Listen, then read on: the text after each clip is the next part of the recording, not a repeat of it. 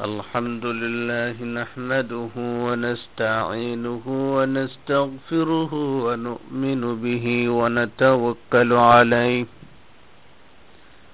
ونعوذ بالله من شرور أنفسنا ومن سيئات أعمالنا. من يهده الله فلا مضل له ومن يضلله فلا هادي له. وأشهد أن لا إله إلا الله وحده لا شريك له. وأشهد أن محمدا عبده ورسوله. أرسله بالحق بشيرا ونذيرا وداعيا إلى الله بإذنه وسراجا منيرا. أما بعد فأعوذ بالله من الشيطان الرجيم.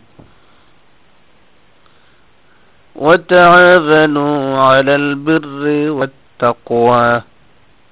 ولا تعاونوا على الإثم والعدوان সমস্ত তারিফ সকল প্রশংসা আল্লাহ রব্বুল ইজ্জত ওয়াল জালালের জন্য যিনি তার অপুরন্ত নিয়ামত দিয়ে আমাদেরকে লালন পালন করছেন। তার নিয়ামত সম্পর্কে সহজ স্বীকারোক্তি হল, এত বেশি নিয়ামত আমরা উপভোগ করছি যেগুলোর হিসাব রাখা, হিসাব করা আমাদের পক্ষে অসম্ভব। এক একটি নিয়ামত, এক একটি দান এত বড়, এত বিশাল। এর যে চাহিদা, এর যে দাবি সেটাও কিন্তু মানুষ হিসাবে আমাদের পক্ষে পূরণ করা সম্ভব নয়। পানি, বাতাস, আগুন, মাটি, জগতের সকল প্রকার উদ্ভিদ, এমনকি আমাদের শরীরের মধ্যে আল্লাহ পাক রব্বুল ইজ্জত ওয়াল জালাল। যে সকল নিয়ামতগুলো রেখে দিয়েছেন সচল সচল করে, মুখ, চোখ, হাত, কান, পা, মস্তিষ্ক, স্টমাক সহ যাবতীয় অঙ্গ প্রত্যঙ্গগুলো আল্লাহ পাকের এক একটি কুদরত এবং নিদর্শন হিসেবে বিরাজ করছে। এজন্য আমাদের স্বীকারোক্তি হল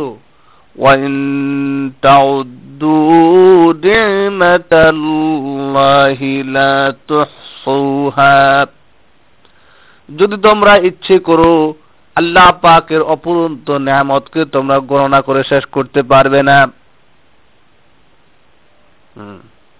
শুধু আল্লাহ পাকের দেওয়া নেয়ামত নয়। আল্লাহ পাক যে তিনি নিজেই অনেকগুলো গুণাবলী, অনেকগুলো বৈশিষ্ট্যের অধিকারী, এটাও কিন্তু আমাদের পক্ষে বর্ণনা করে, তার প্রশংসা করে শেষ করা যাবে না।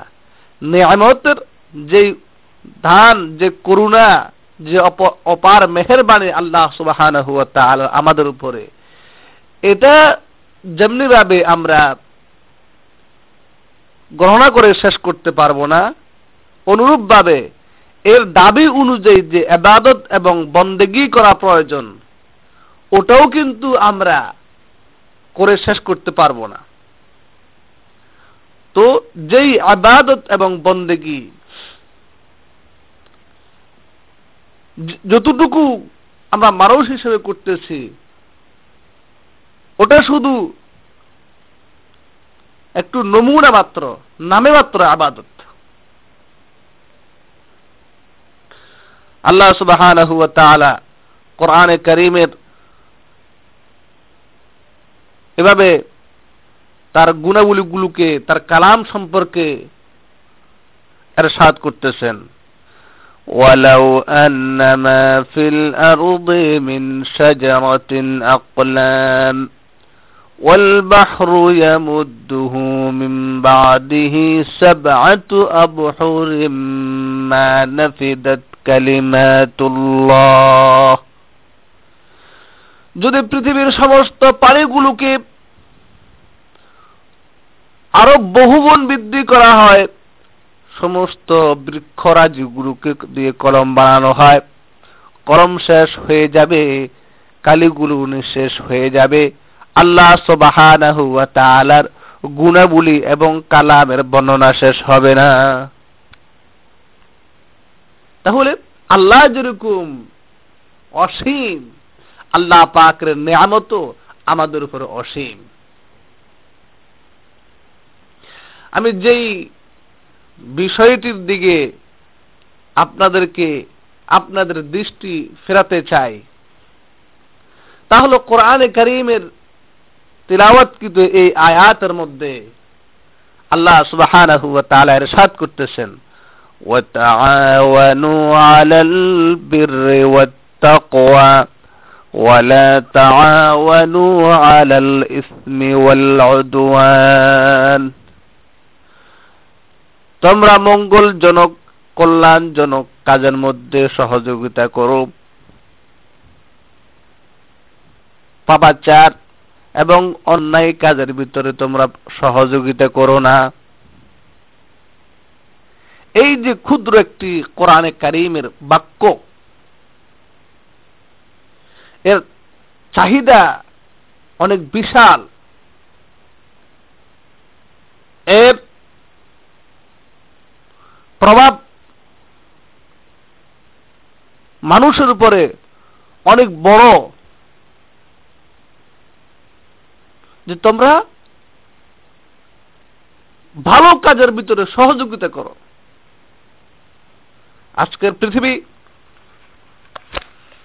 আজকে যাদেরকে আমরা ভালো মনে করতেছি, সভ্য মনে করতেছি, এবং ইসলামের দৃষ্টিতে যে কাজগুলোকে আমরা কল্যাণ এবং মঙ্গল মনে করতেছি, ওই তথাকথিত ভালো এবং সভ্য মানুষগুলো ওই ভালো এবং কল্যাণ কাজগুলোরই শত্রু হয়ে গিয়েছে। আজকের পৃথিবীর ওই সকল ভালো মানুষগুলো, ওই সকল সুসভ্য সমাজগুলো, সমাজ ব্যবস্থাগুলো, রাষ্ট্র ব্যবস্থাগুলো আল্লাহ সুবাহ কর্তৃক ঘোষিত কল্যাণগুলোতে আল্লাহ সুবাহ কর্তৃক ঘোষিত ভালো কাজগুলোতে তারা আজকে শত্রু বনে গিয়েছে। এগুলোকে নির্মূল করার জন্য নির্মমভাবে দমন করিয়ে দেওয়ার জন্য তারা আজকে উঠে পড়ে লেগেছে। এই তথ্যটুকু আল্লাহ সুবাহ পবিত্র কোরআনের মধ্যে এভাবে ব্যক্ত করছেন। وما نقموا منهم إلا أن يؤمنوا بالله العزيز الحميد তারা যে আজকে প্রতিশোধ দিচ্ছে এর অন্য কোনো কারণ নেই এর একমাত্র কারণ হচ্ছে তারা আল্লাহ মহিমাময় রব্বুল আলমিনকে বিশ্বাস করে তার উপরে ইমান আনে আজকে ইসলামিক দাতব্য প্রতিষ্ঠানগুলো। এবং ইসলামের কল্যাণে, ইসলামের উন্নয়নে যারা দান করে সৎকার করে, জাকাত দে ইমানের দাবি অনুযায়ী এই সমস্ত দান, সৎকা জাকাত গুলোকে আজকে সন্ত্রাসী কাজে ব্যবহার হচ্ছে বলি উদ্ভট একটি কারণ সৃষ্টি করে এই ইসলামী দাতব্য প্রতিষ্ঠানগুলোকে বন্ধ করা এবং এই পথের মাধ্যমে মুসলমানদের অসহায় দরিদ্র শ্রেণি এতিম বিধবাকে স্বাবলম্বী করার যে একটা প্রচেষ্টা আল্লাহ তাআলা ইসলামের মাধ্যমে রেখেছেন, এই পথকে বন্ধ করার জন্য ষড়যন্ত্র চলছে। তো যেই পথে আল্লাহ তাআলা সাহায্য সহযোগিতা করার জন্য এগিয়ে আসার জন্য আমাদেরকে উৎসাহিত করছেন ওই পথটাকেই বন্ধ করে দেওয়ার জন্য আর এক শ্রেণির মানুষেরা উঠে পড়ে লেগে গিয়েছে।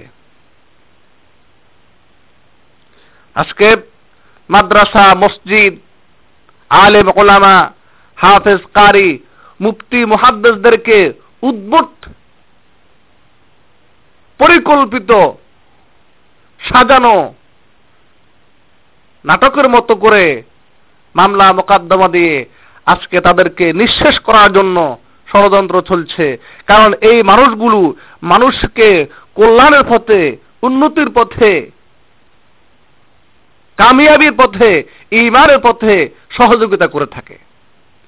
যদি এদেরকে দমন করে দেওয়া যায়, এদেরকে নিঃশেষ করে দেওয়া যায়, এদেরকে পঙ্গু করে দেওয়া যায়, ওদেরকে বিকলাঙ্গ করে দেওয়া যায়, তাহলে এই পথ তারা রুদ্ধ করতে পারবে। তবে আশার আলো হলো আল্লাহ সুবহানাহু ওয়া তাআলা ইরশাদ করতেছেন يريدون ليطفئوا نور الله بأفواههم والله متم نوره ولو كره الكافرون আল্লাহ সুবহানাহু ওয়া তাআলা ইচ্ছাই হোক অনিচ্ছাই হোক তার দিনের আলোকে আল্লাহ তাআলা প্রজ্বলিত করবেনই। যদিও কিনা নাস্তিক মোরতাদেরা, কাফের মুশেকরা এতে অপছন্দ হয়ে থাকেন, অখুশি হয়ে থাকেন না পছন্দ করেন। তো এই কল্যাণের পথে সহযোগিতার পথ অব্যাহত রাখতে হবে। ইসলামে দাতব্য প্রতিষ্ঠানগুলোকে টিকিয়ে রাখার জন্য আপ্রাণ চেষ্টা করে যেতে হবে। দাওয়াত ও তাবলিগের মেহনত মৌখিকভাবে পুস্তকের মাধ্যমে, প্রকাশনার মাধ্যমে চালিয়ে যেতে হবে। এটা আল্লাহ কর্তৃক আমাদের কাছে আদেশ।